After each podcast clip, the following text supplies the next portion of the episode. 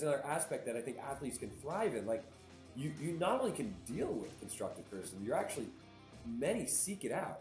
This week on Merchants of Change, we've got Ryan Spicer.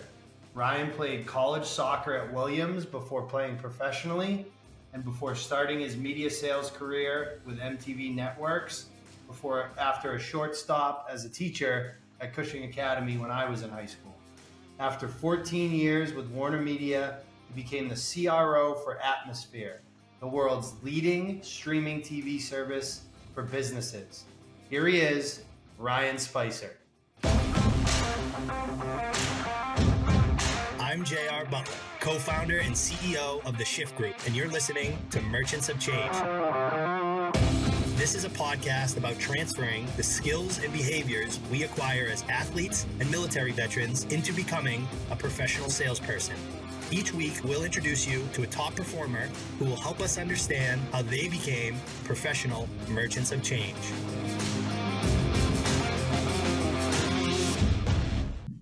What's up, kid? Today on the show we got Ryan Spicer. It's it's hard for me to call you Ryan, uh, but R- Ryan was a teacher uh, at my high school at Cushing Academy growing up.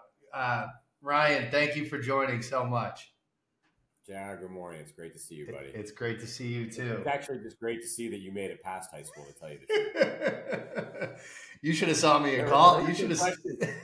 There were some questions back then. That was a question mark. You should have saw me in college. Those people are even more surprised where I am today. Um, yeah, God bless you. Even went to a Catholic institution too. I can't even imagine how that place survived. Uh, uh, barely. That's how. Um, so, so uh, Ryan, basically the the the background on the show, right? We our audience is really um, folks that are thinking about transitioning into a sales career folks that are new to sales careers, and we we actually have a lot a, a big part of our audience that are sales leaders, um, and and it really like our guests are always former athletes that have found success in sales as well as veterans, um, and it it aligns with the mission of Shift Group. So as you know, our company we we train former college professional Olympic athletes as well as military veterans on the foundational skills of sales and we introduce them to companies that understand their value. Um, the way the show likes we like to flow the show is we kind of start with your sports career, talk through your own transition, um, and and I'm sure we're gonna have some Cushing stories in there because I think that was part of your transition. Um, and then we kind of end with with nuggets for the audience about what you've learned um, in in your yeah. in your career so far. Does that sound like a good plan? Sounds good. I hope we can contain this to the time we have allotted, though. We will. I promise. I'm pretty good. I'm pretty good. I, at time the two of us aren't short on talking. That's the problem. That's fair. That's fair. Um, so we always start with a with a fairly broad question. I'd love to know if I tell if I ask you, you know, to bring up some of your favorite memories of soccer. What are some of the first things that come to mind for you? Yeah, I, I think um, you know it's funny sometimes there's a, I'd say it's a mix. There there's a handful of games that uh, you know you remember special games, big victories. Um, you know, we had a uh, collegiately we had a game we played St. Lawrence in the round of eight to go to the Final Four, and during that game it snowed somewhere between uh, two to two to three inches alone during the game. Played a full ninety minutes. Played two um, non sudden death overtimes, two sudden death overtimes and then I think we went into eight or nine PKs, and we ended up we ended up winning it in the, oh. in the final PK to go to the final four that year, and just you know the the the the memory of that game from the trip up there to the to the length of the game and the conditions of the game, and obviously you know the the celebration afterwards, and it, I can get into even later. I'll, I'll tell you, it's interesting.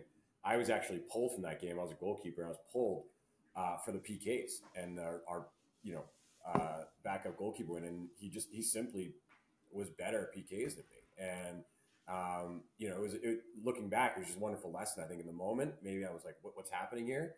But the most important thing it reminded me was winning, and it didn't matter. Like winning was the most important thing. The the the, the getting to that success, the result of the effort that we put in. So there are moments like that. But I'll tell you, what I think about when I when I when I'm out on a field with my kids, or when I'm reminiscing it's it's actually it's training, it's practice. That's what I miss. I, I miss just exhausting yourself towards something. Um, you know, having that that that focused time when you're out in the field. Th- there was no anxiety when you were training. There was just do right. You, you just you went out there and you played and you, you left. And I think I was very fortunate over time. Like I think if you spoke to people when I was younger, when I was in high school, when I was college, afterwards, they'd I probably have actually different perceptions of me. And my work ethic built over time. And so, you know, those in, in college would probably say, you know, while a bit of a clown, the work ethic was there. And, you know, staying, coming before to train or staying after. And, and, you know, I think part of it is I started to realize that, you know, that continuum and that time might be running out at some point. So I wanted to savor every second. But I, I, I genuinely, I miss training. I miss having that to look forward to every day. I have missed, I miss just that the mix of work ethic and camaraderie with guys. Um, th- th- those are the, mo- the memories that stand out the most for me, really. Yeah, and, and I think like people people that don't experience that don't understand how that like that like daily competition with your teammates actually brings you closer, right? Yeah. Because it's it's yeah. the training piece, but it's also like that, that those battles are are why those those folks are your best friends forever. You know what I mean? Yeah, you could go through things that I mean, man, we would you know I think of some of my closest friends and the way we acted towards each other in a training environment. Um, but you you fueled each other, and then there were the other moments. I mean, in high school, we got to a point. I you know I grew up in Rhode Island. And we had a, we were I was so blessed by a great group of guys, and we were we were by far and away the strongest team in New England, and so we just had to keep going further and further for competition. And so we were in a period, our sophomore, junior high school, I think it was, where a lot of times um, it would be Friday, and there was a dad who drove. Timmy Willer's dad drove drove a twelve person van, and we'd all like the majority of the team. Literally, the van would be waiting like after school. We'd pile in and we'd head somewhere, Philly, Richmond. So and those trips Friday night and Sunday night back and forth for those tournaments. I mean the the the the shenanigans that went on there and just the camaraderie was built there between that and then to your point the battle on the field um, you know again i think i think back to the, the, the friendships that i have and the friendships were fostered over those those moments both on and off the field. Totally totally. And and and again like we'll we'll talk about this a few different times but i always i always liken that to like early in your sales career when you have that first job and you guys are you're battling with with people every single day on the leaderboard. You're going through really hard things together with other people, it, it creates this similar atmosphere and similar relationships in a lot of cases. Some of my closest friends that were at my wedding this summer were people that I started my career with 15 years ago. So it's yeah. it's very similar there. How do you how do you think your teammates um, from college and, and even your professional career? How do you think they would describe you? it's funny. I do think at different points in life, people describe me a little bit differently. I can relate. Um, I, am not a quiet person, uh, and I, I, I will. I, am not shy from uh, from opening up my voice. I think people would, you know, would certainly say that I've never been shy from being vocal. Um, but I think you know, committed, and uh, you know, people would flack, and, and, you know, my my commitment, and um, I think over time, um, I've used, I think as a as a business leader, I've benefited from the experience I had in the field to have a greater sense of empathy as well. Um, I would hope and I believe that people would reflect, um, especially now in, in, a business environment, maybe not collegiately on the field, but now um, or afterwards when I was playing, like the, the sense of um, the sense of empathy to understand and value, you know, where different people are at different points of the day, different points in their life, different points of their professional journey um, and, and also like understanding and having great respect for the different roles that people play within a team. Um, and I think that, you know, having experienced and living out different roles within a team gave me that experience going into work culture. And then I've only been able to benefit from even more experiences playing different roles on, on different teams, everything from the person who just needed to do anything that was asked to now being very fortunate in a spot where I'm, you know, spearheading an entire sales. Yeah, that, that's a really good parallel, right? Not everybody's going to be the person uh, that gets the headlines, right? Like you need everybody needs to to fill their role for the team to win, and that's really what it comes down to. Um, now you yeah. you obviously you went to an unbelievable college, but then you, instead of going right into a profession, you you went into professional soccer. So talk to me a little bit, bit about that. Was was that always your plan? I mean, that was like really obviously soccer in the United States has come a long way. We work closely with Major League Soccer now, but back then it wasn't like a, a clear path. How did that happen? And what was it like? No, it wasn't a clear path, and you could probably put the word professional in quote. I know my wife at least puts it in quotation marks. um, uh, but I think that it was the answer is it wasn't a clear path. And the best, I, I guess, the the best thing for me is I went. I think I mentioned a few moments ago, but there was a point like soccer wasn't my great my best sport early on when I was you know I was a kid. I loved baseball. Baseball's probably my best sport when I was you know before the age of 12. I played hoops as well. I played all, I'm fortunate to play all three in high school. But there's a point by the time I got probably early in my high school career, I realized that first, hey, if I, if I want to keep playing something beyond high school, it's going to be soccer. This is a sport that I'm able to perform the best at. It might not have been my first love, um, but I again, I I love playing the sport, but I loved competing, yeah. and I never wanted to walk off the field. So I said, okay, I'm going to start, you know, putting more into this. And then in college, the same thing sort of happened, was just that I realized I never, I, I wanted to hold on to the moment of competition and the ability to be part of a competitive team. It wasn't so much that designation of playing pro. There's an element of that, but um, there's a there's a there's a, a, writer. I don't know if you ever came across him, uh, the Providence Journal. He actually grew up in my hometown in Barrington, Rhode Island, by the name of Bill Reynolds. Went to high school with, with my mom as well. Um, he was he sadly he passed away this summer from cancer. Um, he was one of the most profound sports writers that I, I think um, has been in that generation, maybe not as acclaimed, but he always had this way of like seeing something in a different um, aspect than, than, others did, or finding a kernel. And, and, he wrote an article. I can't remember if it came out um, towards the end of high school or some point I was in college, but he talked about athletic mortality, and his point was every single person has an athletic mortality. And for some people, that's when you're seven years old. Yeah. Your mom or dad puts you out on a field, and you know you never really want to be out there. And at the end of that season, there's a pizza party, and that's it, and it's great. Um, a lot of people fortunate enough to kind of carry their athletics through high school, and then you know very fortunate, smaller number through through um, you know through college, and then ultimately even a very very slim number professionally.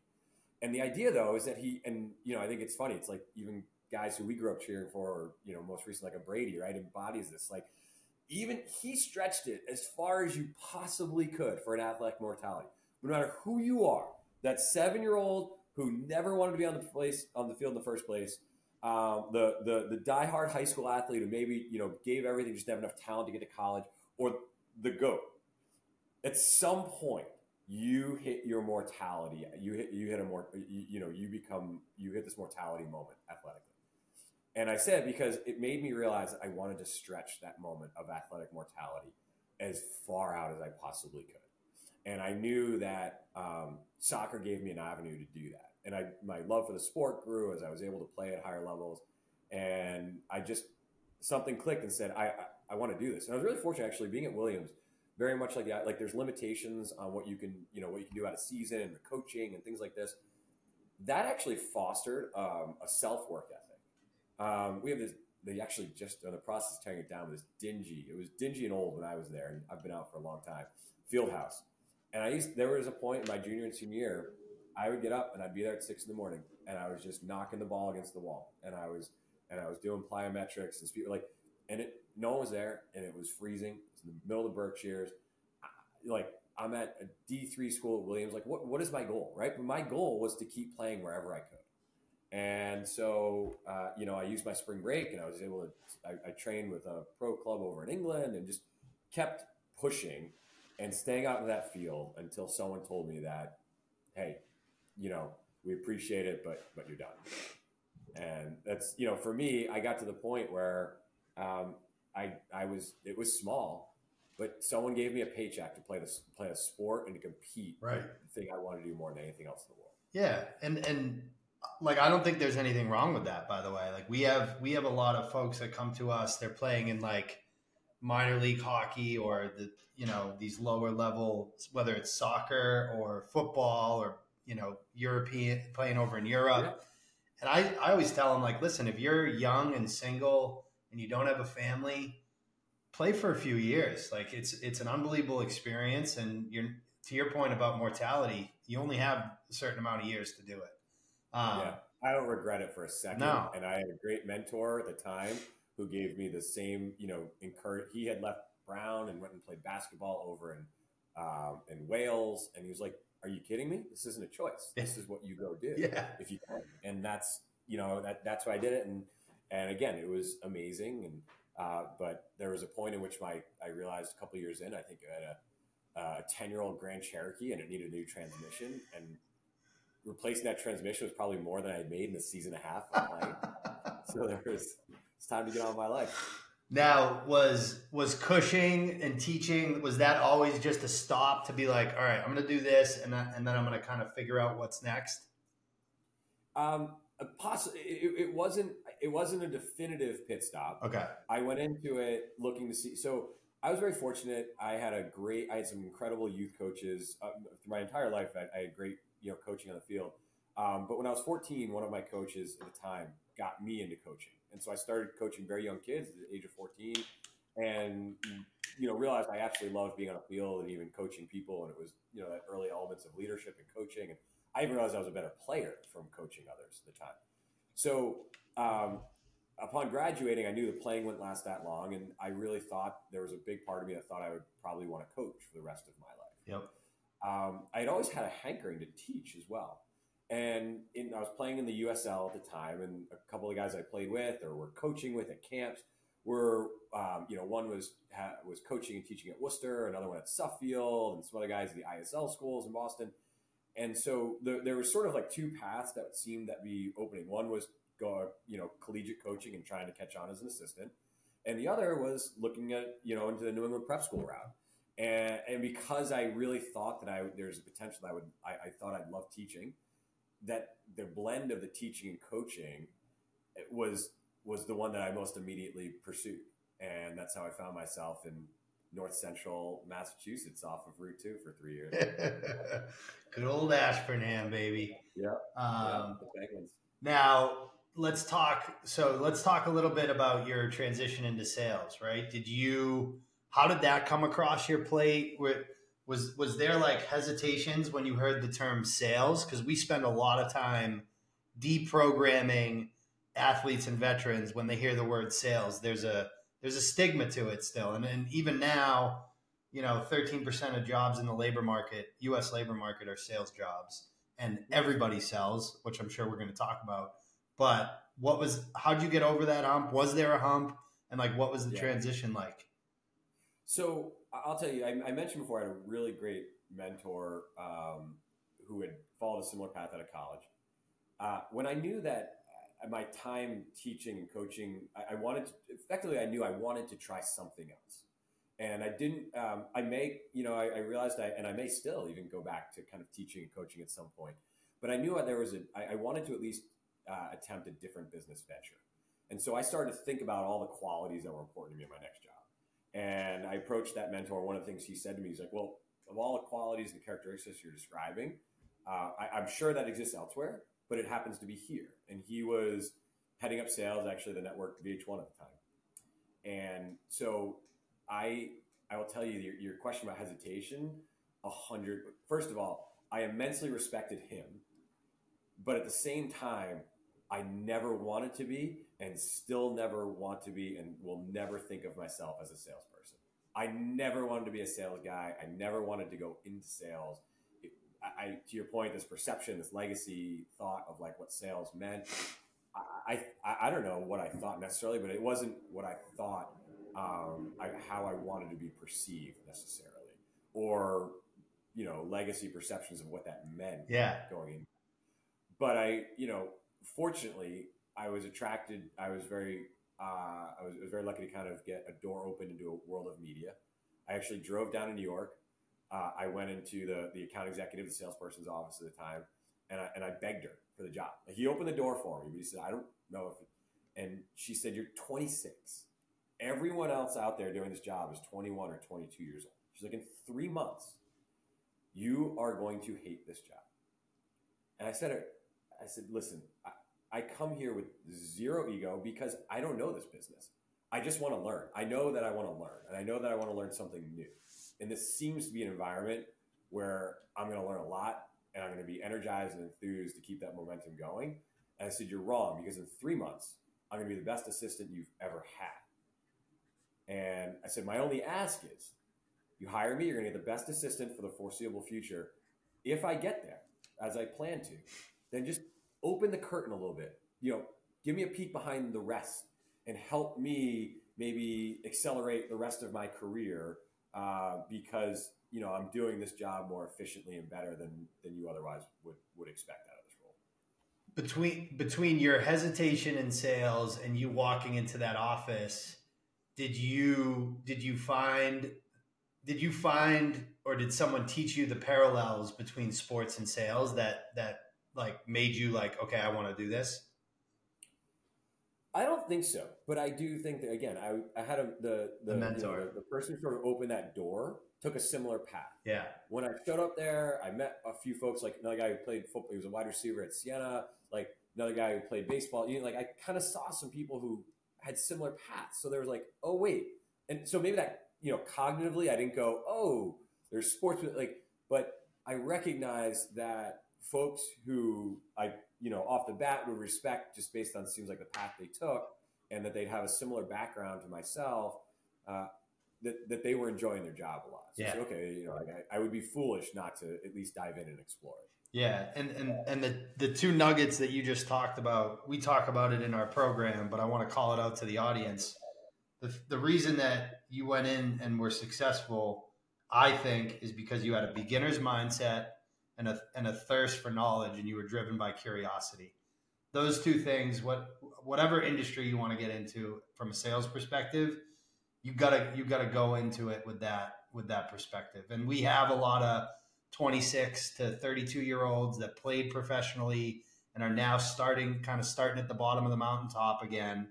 And i can tell the ones that are going to be successful because they have those two things. Yeah. I think calling that out you're, you're absolutely right and I, you know, I don't know. I actually want to give you know too credit to myself, but I do believe that I know I went in there. Um, you know, you ask people think of me. I'm sure people would say I actually uh, I have a pretty strong ego, but I know I went in there, and at least internally, and I hope externally communicated to people that I, didn't know that business. Uh, that, that was not an expertise of mine. Why should I be successful? Why should I expect to be handed a job other than an entry level one?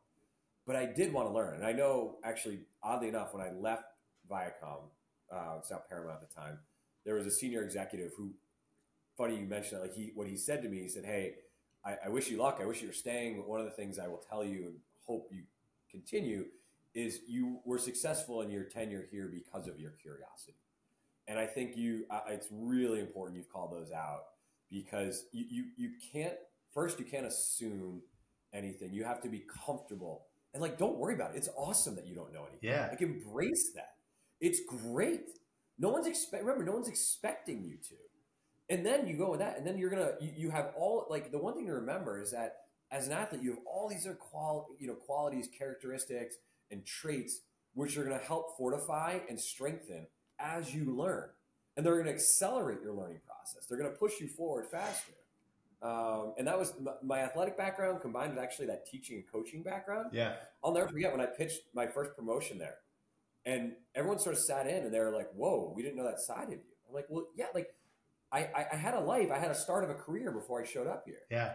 And all that stuff mattered and it, it went into play, right? Like you're going to find you've been dealing in these emotional situations and interpersonal relationships as a team and as a leader or potentially as the last guy off the bench you're going to be able to call on those experiences to navigate things um, and you have this like pool of you know of resources to call on that that others maybe don't have those experiences to rely on. Yeah i, I couldn't agree more. Um, we've most of our guests uh, ryan have been like heavy technology. We've had a few med device. We had one media guest guy named trent staley. Um, he was a swimmer at usc but I think he's on the other side because he worked for like NASCAR, the NBA, um, and now he's in in the agency side. Can you kind of explain media sales from the perspective of, of what you've been doing, right? Viacom, Yeah. Cartoon Network, truTV, CNN, HBO Max. Like, what does that world look like? What does the role look like? Yeah, absolutely. So, I mean, I've worked in basically we you know a publisher slash media company entities for the majority of, of really the, the entirety of my sales career. And so what we what we have is audiences, right? We have attention. Yes. um, and we call impressions, right? So uh, we provide opportunities for advertisers and marketers. Uh, you know, it's a very the, very the sophisticated way of saying is like to you know to be to be integrated into that experience of attention. The the the really straightforward is people are watching things. There are commercial experiences and sponsorships available for advertisers uh, to be adjacent and to be a part of that. So everything from just your your standard as a viewer, you watch and you go from your your show into a you know a three to four minute commercial break. Um, those are your standard ads, and then from there, there are things you may not even notice as a standard viewer. There are sponsorships or places that advertisers are integrated. So that's the world in which I've been operating and, and, and trying to sell. And that ecosystem looks like one that we deal primarily with uh, media agencies who sort of plan and execute the actual buying, Yeah. and then um, as well as the client marketers themselves. Yeah. So if you take, you know, AT and T, their their business is trying to get you to to to, to buy cell phone, uh, you know, to to use their cell phone service, um, at least one part of their business. And you know, in that effort, they have marketers whose job it is to you know promote the wares of AT and T's network, the phones, etc. And then they hire a media agency whose job it is to execute on those networks. So we we work in that ecosystem, and our job is to advocate for the value of our audiences, our level of engagement, and ultimately that spending your money in advertising here as opposed to somewhere else is going to deliver more customers back to AT&T. I, I like the way you described it. How it's like integrating integrating their brand into the experience that the consumer is really already having. Uh, so I, I have to imagine there's like a there's a piece to the media sales role where there's some like creativity and like really like thinking broadly of like, well, this is the demographic for this show. This is what this show does. This would be a great brand, and this is why. And you're kind of having that ide- ideation in front of the customer, right?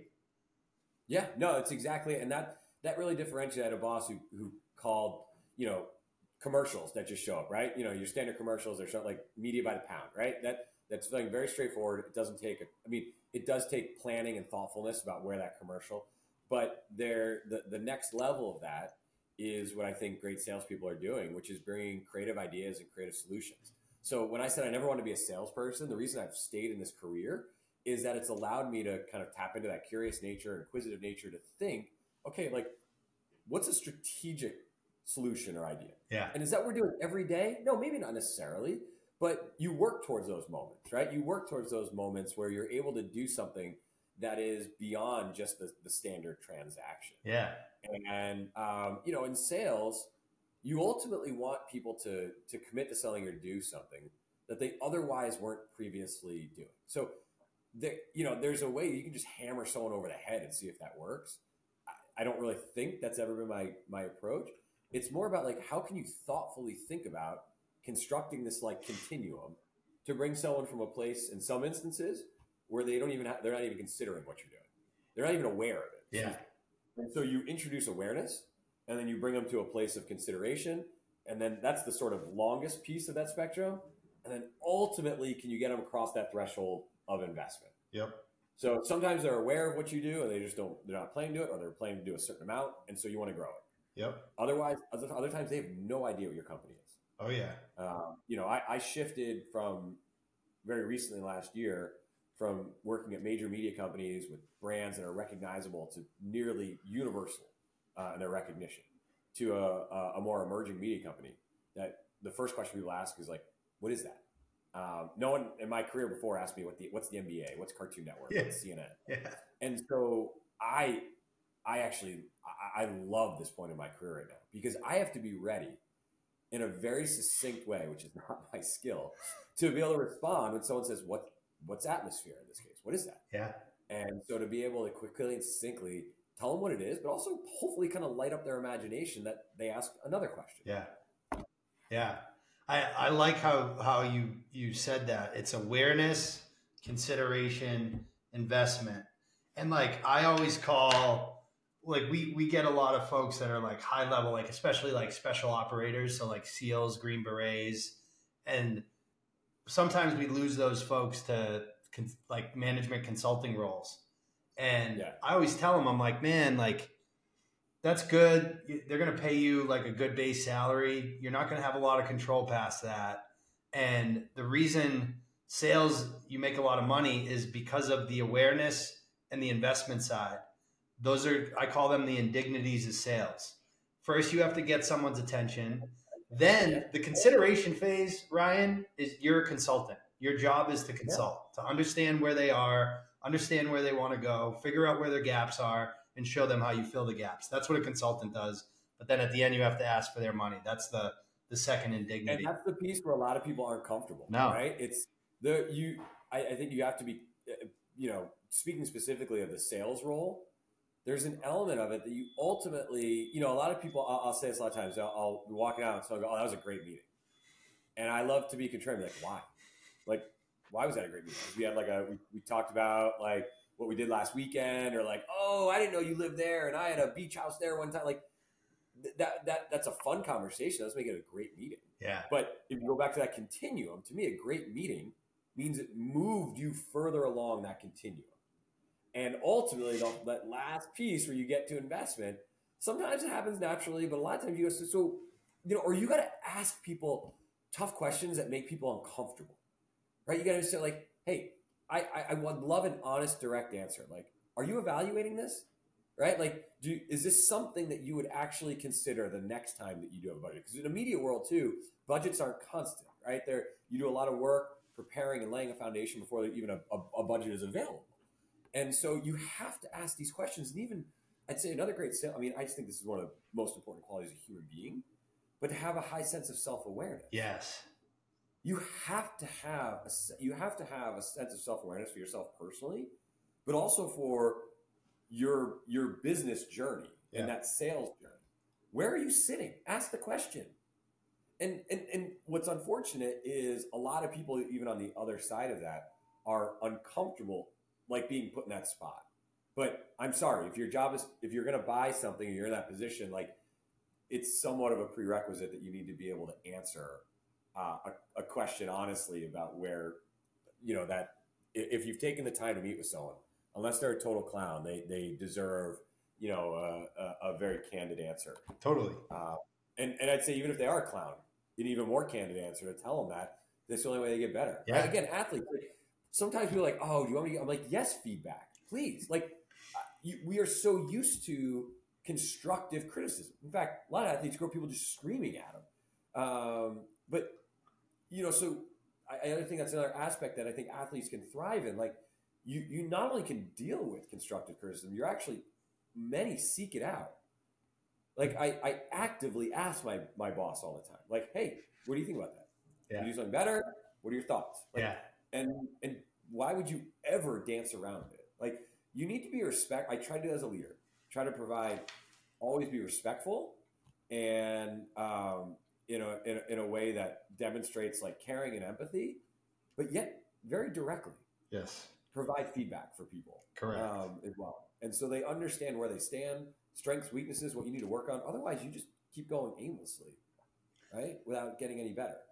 There there's a what some people feel to, fail to understand is there's a difference between being nice and being kind. And i think candor is kind. Like Yeah. so you might have to tell somebody they suck sometimes. And Yeah. good people are going to want to hear that. They're going to want to know the truth not you know they're not just going to want to be told oh good job. See you later. Right? So that's awesome. And and you were talking about how in media sales, like the ideation part, like that's the fun part, but there's a lot of work that goes into it.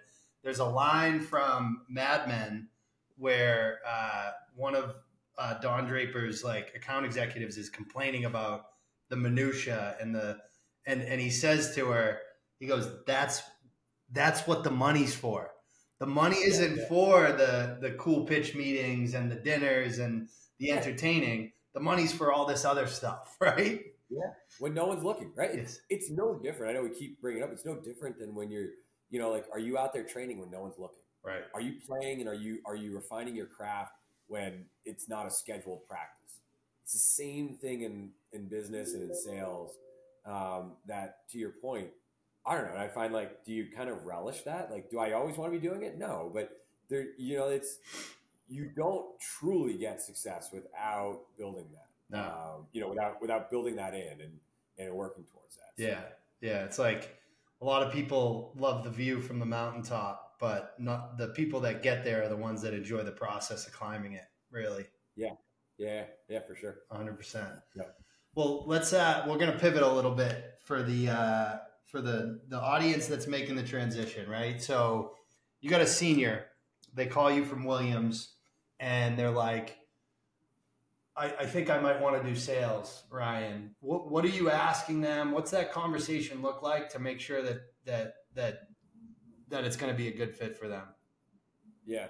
So you didn't ask this, but I'll still answer. Okay. Is that when I will say, like, just to the audience who might be watching this, when you pick up that phone call and you ask for someone's time, be prepared and have a focused reason for calling them. That doesn't mean it has to. It's like any other meeting. It doesn't have to stay on that track, but you know, you want to demonstrate that not only did you do a little homework, but you have a purpose in what you're doing, and it. It, it doesn't mean you have to know exactly what you want to do Right. but you can have a purpose of discovery for the meeting. Yes. What are the types of things you can say so? someone, hey, you know, Ryan, I'm calling you because this is what I'd love to understand, or this is what I'm thinking about. Are there aspects of your journey?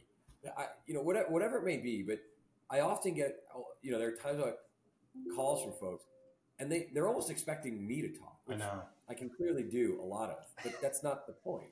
Like the point is, if you're like, what what is most valuable for you? And plus, if if you're looking for someone, like I will be most impressed, and I will be looking to eagerly help someone if I can see someone who has some focus and who's looking to build off of each you know incremental conversation that they have. So I'm looking for someone who has a focused conversation. My recommendation, you know, is for for people to be thinking about like how can when you call someone, like how can that person, um, what what do you think the utility is of calling that person and building a relationship with them? Uh, and you know, again, don't be afraid. To, like I, I always tell people, like you should walk out of a conversation when you call someone if you're if you're you know in networking and building with um, one or two additional people Right. that they're recommending you call or that they're going to make an introduction for you. Um, I, I even forgot your original question. I'm sorry. no, I, I'm listen. I'm glad you brought that up. Actually, we we've developed a curriculum because because for underclassmen specifically, because one of my regrets about going to Holy Cross is I met some incredible people my four years there. Whether it was alumni, sp- boosters, you know, teammates, parents. Right, is a great example. Yep. Never, never had the conversations I should have had. You know, like like you're talking about.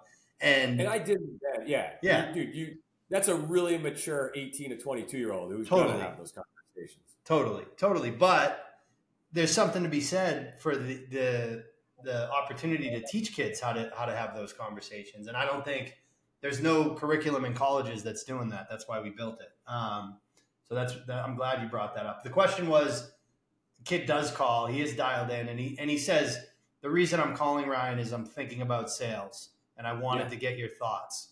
How's that conversation look? Uh, I, I think what I again I want to you know the, the question is is why are you thinking about sales again like what, what- what's your motivation where are you coming from it like I came from it from a place of when I laid out those qualities and characteristics I wanted a, a, a really motivated and driven environment that at the same point was collaborative and I would also ask like what are your what are your interests because there are lots of things that you can sell um, you're typically going to be much more successful if there's something that you are curious or interested about Yeah, and so someone says like I'm interested in sales. So like what what, what my my kind of first question would be like, okay, great. Like I didn't know that when I was your age. And what's what's leading you to think that you're interested in sales? yeah, Um, and you know, to one, you can sort of reinforce certain things, or two, even maybe dispel some even rumors or, or, or misunderstandings um, about what that you know what that could be. But I think when someone's asking that question, again, want to understand my sort of like, great, what's driving you to this? Like, what led you to to think this? What what qualities and characteristics do you want out of a job? And understanding if those things maybe match up with what I've seen in, in at least a, a sales career. Yeah, yeah. There, there is a obviously that's we, we spend all day having these conversations, and and what I find is is I have to there's a balancing act because on one side they have the used car salesman, high pressure tactics, pitching products, lying in their vision, and then on the other side with social media, there's a lot of content out there about how sales is an easy way to make a lot of money and work remote and you know that's yeah it's a great you know so to your point like why do you want this? They said well hey like i think it's I, you know i think it's probably a you know a high ceiling opportunity. I'm like okay like it might be at some point.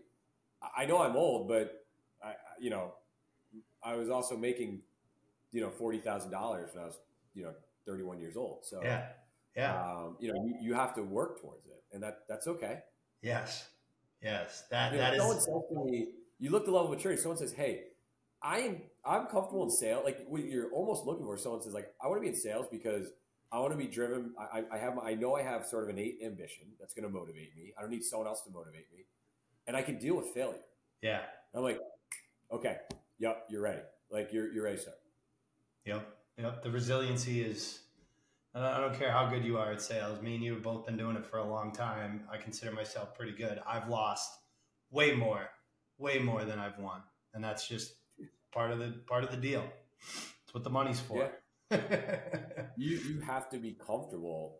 Like you have to be comfortable. So I'm going to get back up. Like yeah. okay, yeah. just you know that doesn't mean they don't sting. Something you really thought were gonna, and that could make a difference for your family. That type of stuff. I mean that there's moments that are hurt, but um, you know there's if if you're persistent over duration and you're committed to refining a craft. The other thing about sales is like it's a craft. Yeah. Right? You, you have to refine it. You have to constantly. I just told my team this yesterday, or two days ago, as we were thinking, you know, our end of year kind of gathering was we've had a lot of success this year. I'm super proud, but I want everyone to think, you know, I want everyone to to to cherish that success as you should. I want everyone to get some downtime with the holidays, but I also want you to think about how am I going to commit to this craft next year, right? Yeah. What are what are skills and areas of development where I want to like lean in, learn from others, ask for coaching, commit to practicing more. Yeah, yeah, it is. You know, it's just like sports, man. You ha- you have to get better every single day. Like if you're not, you're you're not growing, you're dying. Um, yeah. What what is a good what's like characteristics of a good first company for your first sales job, right? We have kids that get wrapped around the axle on like in office versus remote or five k here, five k there, and I'm I always push back, and I have my kind of key things. What are your key things for that first company? Yeah, I would say those first two are probably you know, I guess there's an element to being remote if you really feel like it, um, but I, I, will tell you that if anything, um, being around people is such an incredible benefit to you that I would I would sort of rethink why you want to be remote. Totally. And, and you know what? There there are valid reasons for wanting to be remote. Um, I'm not gonna and my team has a flexible you know approach to things, but I will tell you I benefited immensely from being around others. So the question you asked is like, what what do you want to see in that environment? I think first and foremost, you know, it's important to like kind of you want to do as much as you can to read and understand people that you'll be working with and around, right? Um, and and understand and, and try to ascertain like what is the environment. How does a how does a company here's here's a great thing I think that we always try to how does a company remove friction amongst its salespeople? Meaning, how, how do they ensure like I wanted I wanted um, like committed, motivated, but collaborative. Yes. Driven but collaborative. Like you know, not I don't want to be on my island. I want to be the you know the, the, salesperson that's just working on their own and feel like I'm competing with person at my company. I want to feel like I'm competing alongside him, and that we are truly teammates. So, how does a company ensure that there isn't friction and overlap? How do they promote continuity and and and um, you know that collaboration amongst people? And you know, obviously, any company that doesn't have good answers for that, one, run from. Yes. Two, many of them are going to have good answers, and the question is, is it reality? So try to talk to people. Say, I would always ask, be like, hey, can I talk to people who would be my colleagues? Or the people can I talk to and, and that currently do this job? Like, always try to do that, um, and pick their brain and understand, you know, what motivates them in their job. What do they feel are the drawbacks? Because what they feel are drawbacks, you might actually be totally acceptable with too. So it's not like Yeah. you know, what some people have red flags, you're like, oh, I'm, someone might be like, yeah, like they don't give us free lunch.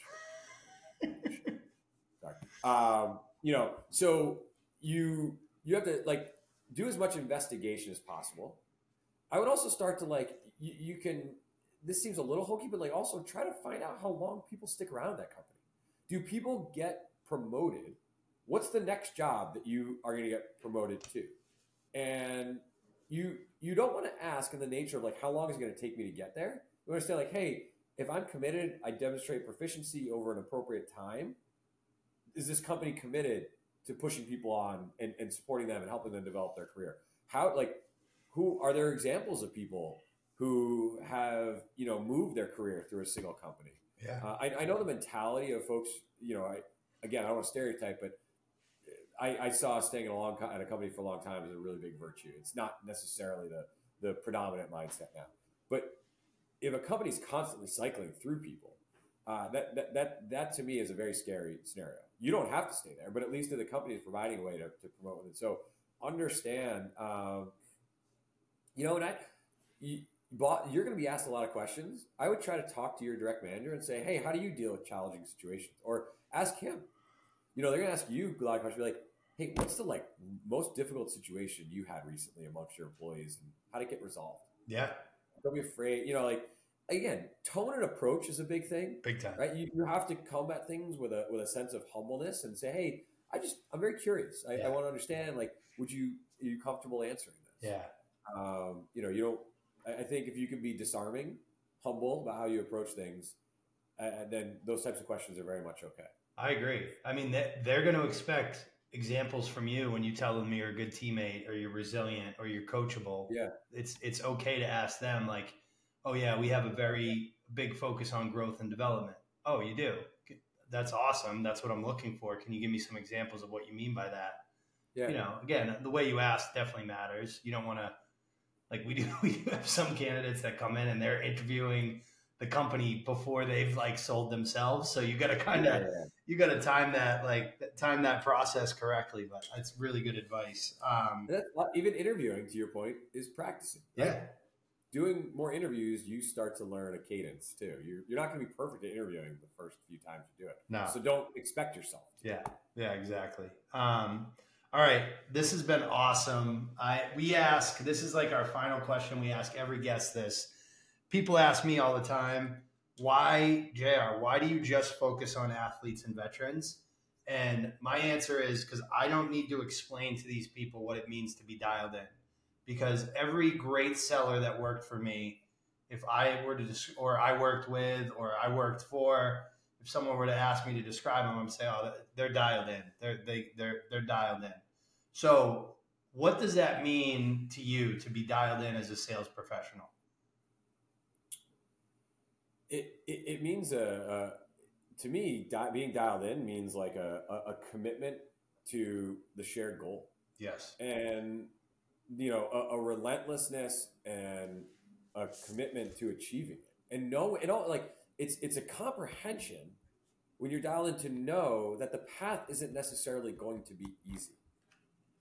Um, and that it's it's it that's the that's the intent. If it was easy everyone have a, this type of job or any type of job right? Like so it's being dialed in means i'm not only focused and i understand it's like it's a cognitive recognition of what is the goal? What's my job? What am i supposed to do? How am i supposed to be contributing to this team? For some people it's closing the deal. For some people it's like a, more of like an sdr role. It's like it's just opening doors yeah. right?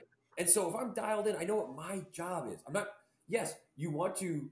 You you always want to be able to contribute more and take on more. But the most important thing is understanding what you're supposed to do most specifically. How are you supposed to contribute?